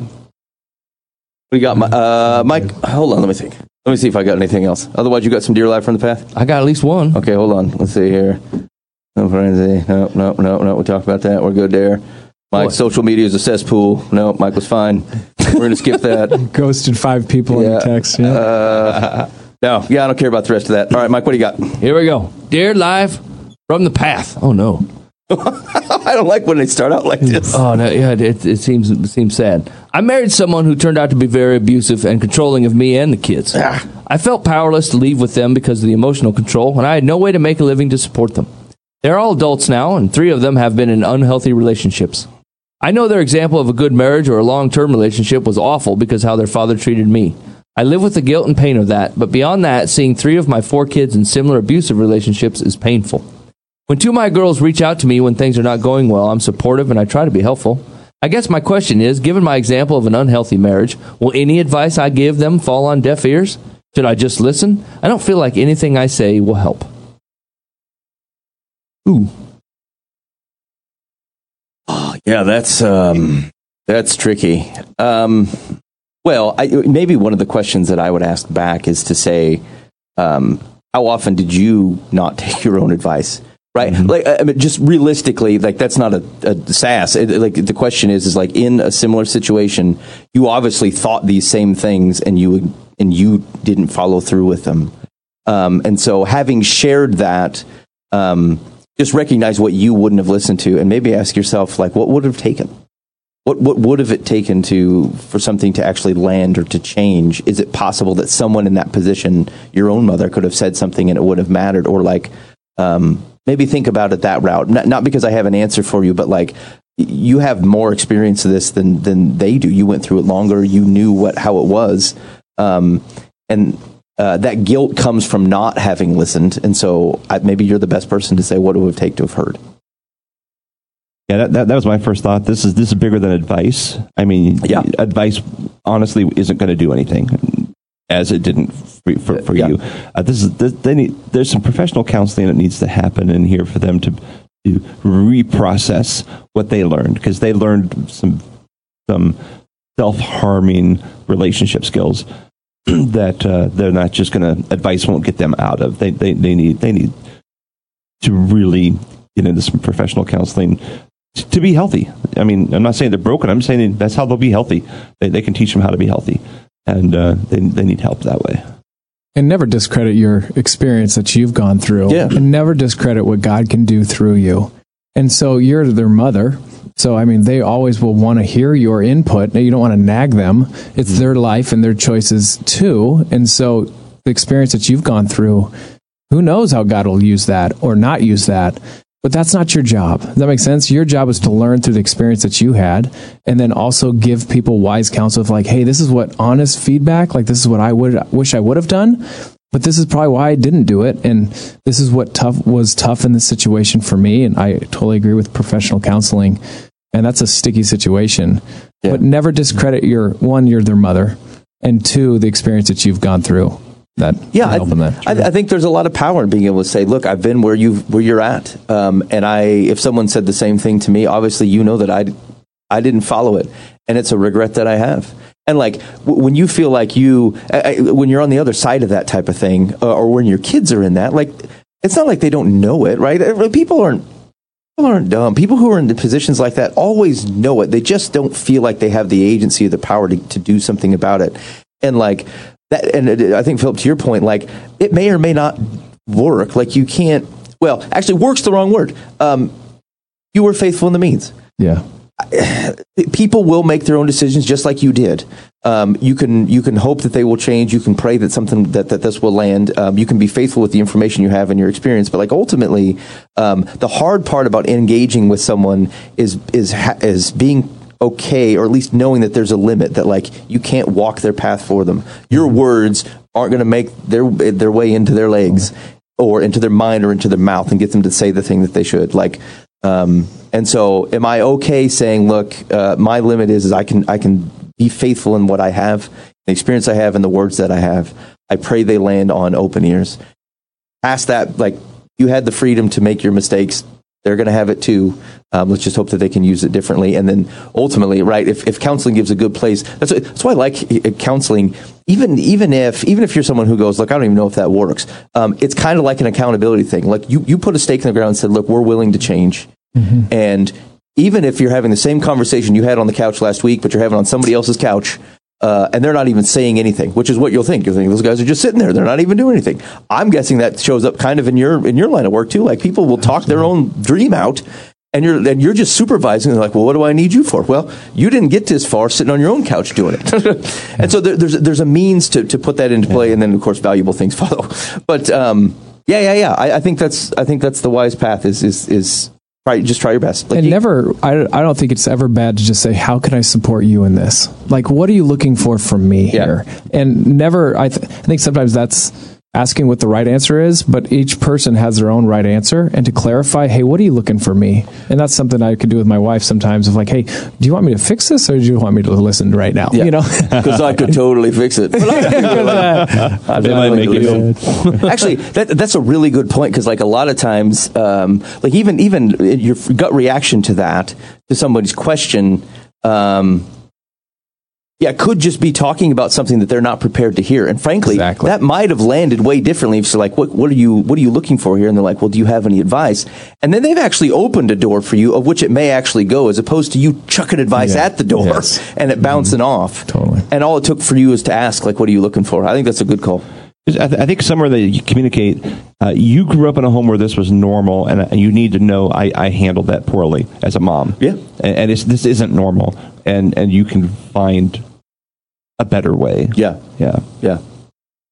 Okay, secular says. Uh, the question was. Uh, Should I give the advice, right? Yeah, uh, yeah. Will my advice fall on deaf ears? Should I just listen, or is it better if I don't say anything? Secular says, of course you should listen, but that doesn't mean you shouldn't also weigh in on what is happening to them. It could be very helpful if you point out to them what that what they witnessed while growing up was not normal, and explain what is acceptable behavior in an adult relationship. Dan's been cheating. Yeah. Nailed it. Nailed it. You might, wow. You might also apologize for not being stronger earlier on, and explaining that their father had eroded your self-esteem to such an extent that you were paralyzed. If their experiences mirror your own, point that out too, and offer them the number of the National Domestic Violence Hotline. If you do, it might not only open up their eyes, but also give them the escape they need. There is a catharsis in that too. I think the um, e- even if they don't, I I don't know that everyone would accept it, right? Like if you if you were on the opposite end or the other end of someone who didn't handle the things right, and then you're you know there's a sense of blame there that said, "Mom, if you would have handled this differently, I wouldn't be in this position."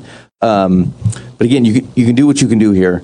Uh, and being able to say, "Look, I, I, I owe you apology, and I want to. Um, I wish I had been stronger." I think like there's a vulnerability to that, and it, it, they may not receive it all that well, but like I, it's still right.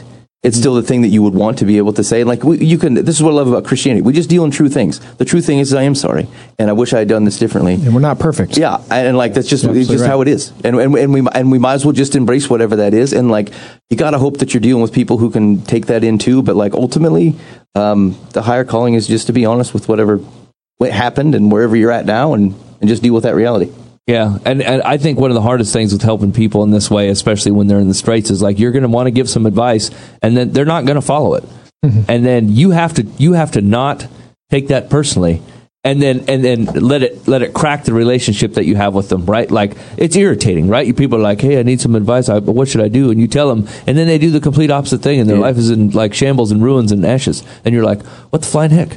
We just talked about this, right? Like you completely did the opposite thing. No wonder you're in the straits, right? I was hoping you would just validate what I was going to do anyway, and you didn't. So yeah. So Yeah. so the problem is is generally uh, you've brought in your own irritation that they didn't listen to your advice, right? Like um, you do care for them and you do think that your advice would have helped them, but they didn't take it, and now you're letting it both crack the fact that they they aren't in a better situation, and it's cracking your your relationship with them because they didn't listen to you and you don't like it.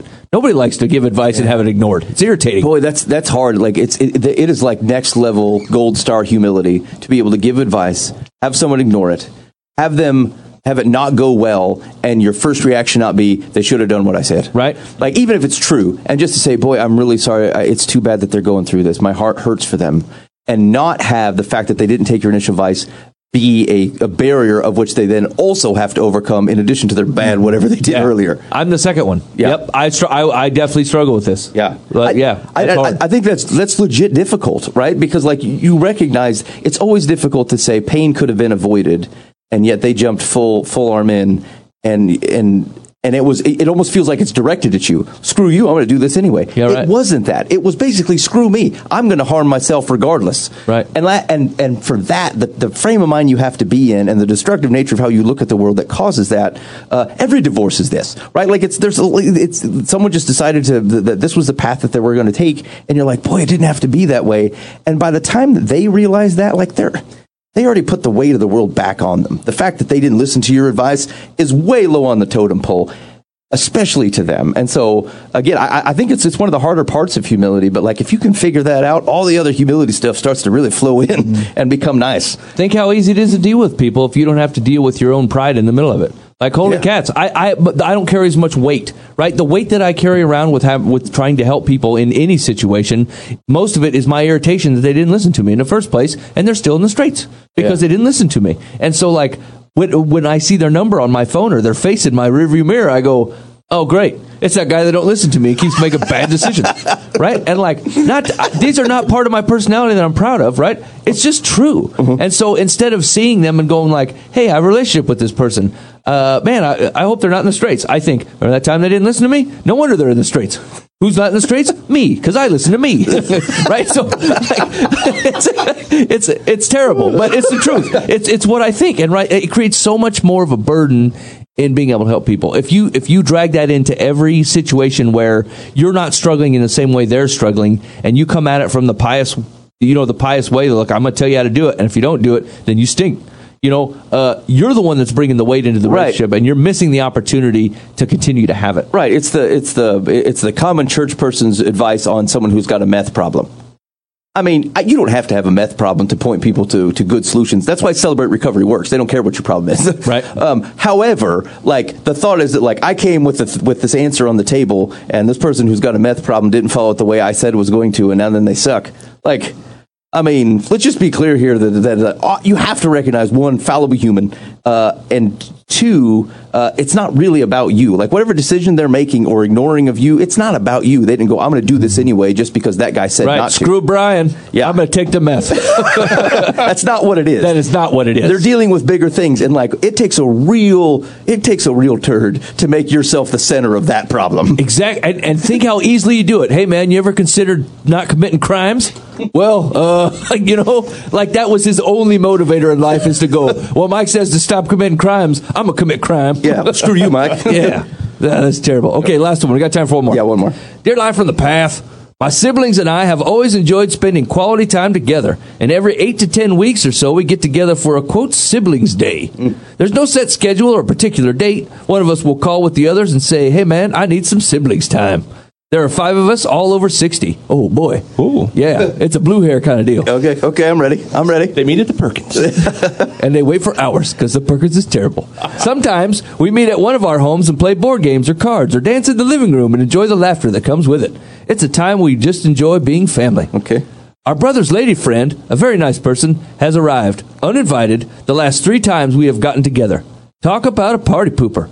We have explained, as graciously as we know how, that these times are very important to us. Our brother has asked her to please allow us this time for family, but she just laughs and says it's silly for grown people to be so needy of each other. She has six siblings who live close by and with whom she keeps in good contact. We all love each other and are aware that life is truly short and that we are very lucky to still have this close bond when so many families do not. Holy cow, did you buy a soapbox before you wrote this letter? Can you suggest what we could do to make her understand what this time together means to us and that she is the ultimate uninvited guest? I've got so many questions. oh, man. right? Uh, so did I hear this right? That it's the lady friend of one of the siblings. yeah. one of the brothers. Five brothers. And this gal, the last three times, she has showed up uninvited. This is hold on. This is this was the classic line to me. Is it says, uh, "We have explained as graciously as we know that these times are very important to us. Our brother has asked her to please allow us this time for family, but she just laughs and says it's silly for grown people to be so needy of each other. Well, that should put you at home, shouldn't it? right? If you didn't need other people, you should be at home. Uh, party pooper woman. that doesn't make any sense at all. Man. Okay. Here's okay. the thing: because they're sixty, this whole situation's hilarious to me. I don't know why. Like some crazy old So biddy good. that like refuses to stay home when she's supposed to, and there's nothing you can do. I mean, just don't tell her. I mean, I mean, hey, going to get some bread. tell a lie. Then well, okay, you could do it differently. Ben says Christians stealing honest things. Dan goes tell a ruse. Get some bread and take it to the siblings' house. I mean, do we, when we For say peanut butter. when we're saying lady friend, like, are, are we saying girlfriend or just? Yeah, I kind of. That's Yeah. that's a good question. it's a blue hair. She said lady friend. Okay. What do you want? I, I think probably Okay. girlfriend. okay, Yeah, I'm going to just- think girlfriend as well. Okay, so I, I so core principle here. Um, it, it doesn't seem like this is funny, right? Like you can have a fuddy duddy around who like kind of sulks in the corner while everyone dances in the living room. Happens to be. So, like, I get it, and maybe it's all right. Like, oh, that person's the fuddy duddy, and everyone still enjoys you in the company. That doesn't sound like what's going on here, Right. Given given how often this is happening, how close you are to your family, I guess my first question would be this is the person you want to spend the rest of your what seems to be short life with. Yeah. like I just, I'm Wow. not, I'm just Wow. not sure that uh, if this is something you see that is so important to you and it's not important to her, like I don't want to overdo it on a key indicator, but like this seems like a substantial problem. Right. I'm going to go hang out with my siblings. Uh, I'm going to come too. No, you're not going to come. Yes, I am. Yeah. Oh. And I'm going to come and I'm going to make fun of you the whole time and say your sibling time is not valuable. Like I, I- that seems pretty hard, like a, pretty, yeah. kind of a deal breaker here. Seems like someone you shouldn't be with. Yeah. Like what? She's a great person. There's definitely some communication between the lady friend and that guy. Yeah. That needs to be Yeah. worked on. Yeah. There's So- that. Wouldn't you be more more mad at your brother? Be like, hey man, Yeah, you need to handle your business over thing. here. Your lady right. friend keeps coming around. Why Hey, is Verna she's keep here. showing up? Tell Verna she can't come. Yeah. The play, the lady who brings the vegan nachos to the bowling night. It's the guy who said she could come who has to deal with that. Yeah, that's right. Like no one's eating these vegan nachos. it's not even cheese. it sounds like they're pretty close though too. So if they're like, listen, hey, Virgil can come to these, but not these. Like, hey, let's have two a month or whatever. These are just specifically for our family. This one is like you need to come and we're going to be excited about it and we're going to enter you into the family in the fold. Yeah. like there's two ways to think about it right um, sometimes it's a perception thing of like because you know right now all of them are bitter and they see virgil or what are we calling her Virgin, uh, they see her and they all get bitter. You can just see this harboring, which little, is jealousy maybe going on. or something there, Yeah. right? And probably also this is hurting the relationship with the brother that keeps bringing Virgin Wait, in. or, or doesn't it say though that uh, uh, I like Lady Nachos? Uh, so doesn't it say that Lady Nachos shows up uninvited? yeah, Like she's finding it on his calendar and showing up? no, it doesn't say. It doesn't say how she's arriving. So, I mean, is it If he shows up in the same car as the brother, I mean, that's you know, ridiculous. John, you brought it. I didn't know she was back there. Shut up, John. You knew she was back there. You got two sodas in the cup holder. You're a liar. Uh, yes. I, so, I, so lack of clarity. Number one, number two, I think, is that um, it's when you said she's uninvited. Does it mean nobody wants her there, but John keeps bringing her? Yeah. Or like nobody wants her there, including John, but she shows up like on her own accord and tut tuts people in the living room. who, like goes a- to, who goes to stuff where you know they don't want you there? Yeah, that's right. weird. Like it's just the it's it's bold. That's weird, but it also is like, is there something going on with her? Does that make sense? Yeah. That like we need to like really, hey, what need is this fulfilling in your life that you feel like you need to be a part of this? Does that make sense? And like, let's work through that. And they've, but they like, uh, and these fellows have diagnosed it right. They're like, well, she has a close relationship with her family. So like, because I, think they're trying to head that off at the pass. Uh, does she have a need and not know how to interact with her family or whatever? But it's at least they're making it sound like she does. Yeah. Well, I mean, if I wanted to be right and make someone else look terrible, I would also write the same thing. So yeah. Did you notice there? That, what what was the, the core question? Like, I mean, they're big, they're leading the witness here. It was like, hey, do we? Yeah. How do we tell her to kick her to curb? Like they weren't opening up for, hey, how do we resolve this problem in an amicable way, which everyone is having. That's right. When when when people are great like myself and I'm surrounded by dirt balls, what do I do? Love this person. I think you nailed it on the head. There's a bigger issue between the brother and this lady. Like, if she's not going to respect that, uh, there's some issue there. Okay, so so back back to advice for the uh, number one is uh, first of all, this is a communication problem primarily between John and Lady Nachos. Yeah. it's got like. Uh, this shouldn't be something where your whole family's trying to ask around you. Uh, your family should be going, John, what's going on here? Uh, you, you know this time is special to us, and like we'd love to have her here, but she's really dragging the joint down. Can you can you figure out what's going on? Because I feel like uh, I don't want to get up in your grill, but I mean, this seems like it might cast into other business. So, and if, if this is like the sole thing of which she's all feisty about, I still think that's a deal. Like, uh, there's just something weird about it to be happening. Who who gets upset with 65 year old people dancing in the living room? Yeah, that's that's amazing. That seems awesome. Yeah, yeah. It's just weird that she wants to be included in it. If she finds it silly, but she shows up all the time, it's, it, it is. It's just yeah. There's there's certain there's definitely a deeper issue going on. The the, the question is like coming from one of the siblings. Uh, I, I think the advice is you need to talk to John, right? Like your conversations with John, and say, "Look, John, uh, I, I don't know why you're you're allowing this or what needs to happen here, but like, I mean, she's not invited, so that's it. Do something." Okay, ready? Secular says, What gall? Your brother's girlfriend? Yeah, that's how I get all feisty. I say the word gall. uh, what gall? Your brother's girlfriend does not have the right to judge your family sen- spending time with one another as, quote, silly. It is the height of rudeness. Please point out to him that her behavior is an important red flag for him to consider. The next time she drops by uninvited, your brother should put his foot down and not let her intrude. Yeah, that'd be Like, funny. like See- what? Physical barrier? Yeah, bar the door. I'd like to be there for that. Actually, Yeah, that's gonna be awesome. Sorry, the door's locked. Watch a watch a couple of Dick Van Dykes try to keep an old lady out of the door. yeah, I'll stand sentry. A domestic altercation at the yeah. at the brouhaha. We're trying to trying to foxtrot, and Lady Nacho's trying to bust her way. Yeah. What you're doing is silly, silly. As you cart her away.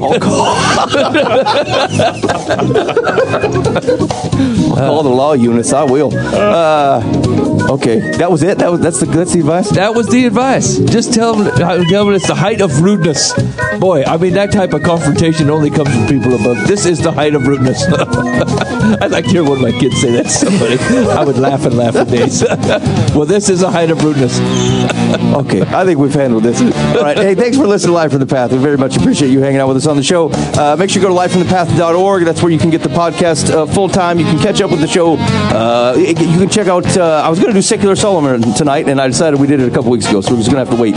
So, uh, but whatever, you can catch up uh, past episodes, uh, clips from the show, uh, lots of musical guests coming on. Hey, hey, Arendale's going to be here. Uh, Arendale's got a new uh, uh, album coming out. He's going to be here uh, first week of February, day after the Super Bowl. Arendale's coming in. It's been a late night Uh, all right, big thanks to Phillip Ramsey from Uncommon Wealth Partners. Phillip, great for having you in here. Very much appreciate it. Uh, make sure you go to uncommonwealth.com and you can find uh, you can sign up for their podcast. Dig on that; it's good stuff. It's uh, good for your uh, drive in and out, and uh, also to get a hold of Phillip and uh, let's put those dreams in action. And look for the, look for that book coming out this year. Yeah, man, that's going to be. In fact, uh, maybe when it comes out, we'll have you all back on. We can talk through it. Would love it. Wow, that sounds great. All right, uh, we will see you next week. In the meantime, be faithful in means. God will handle the ends. You've been listening to Live from the Path.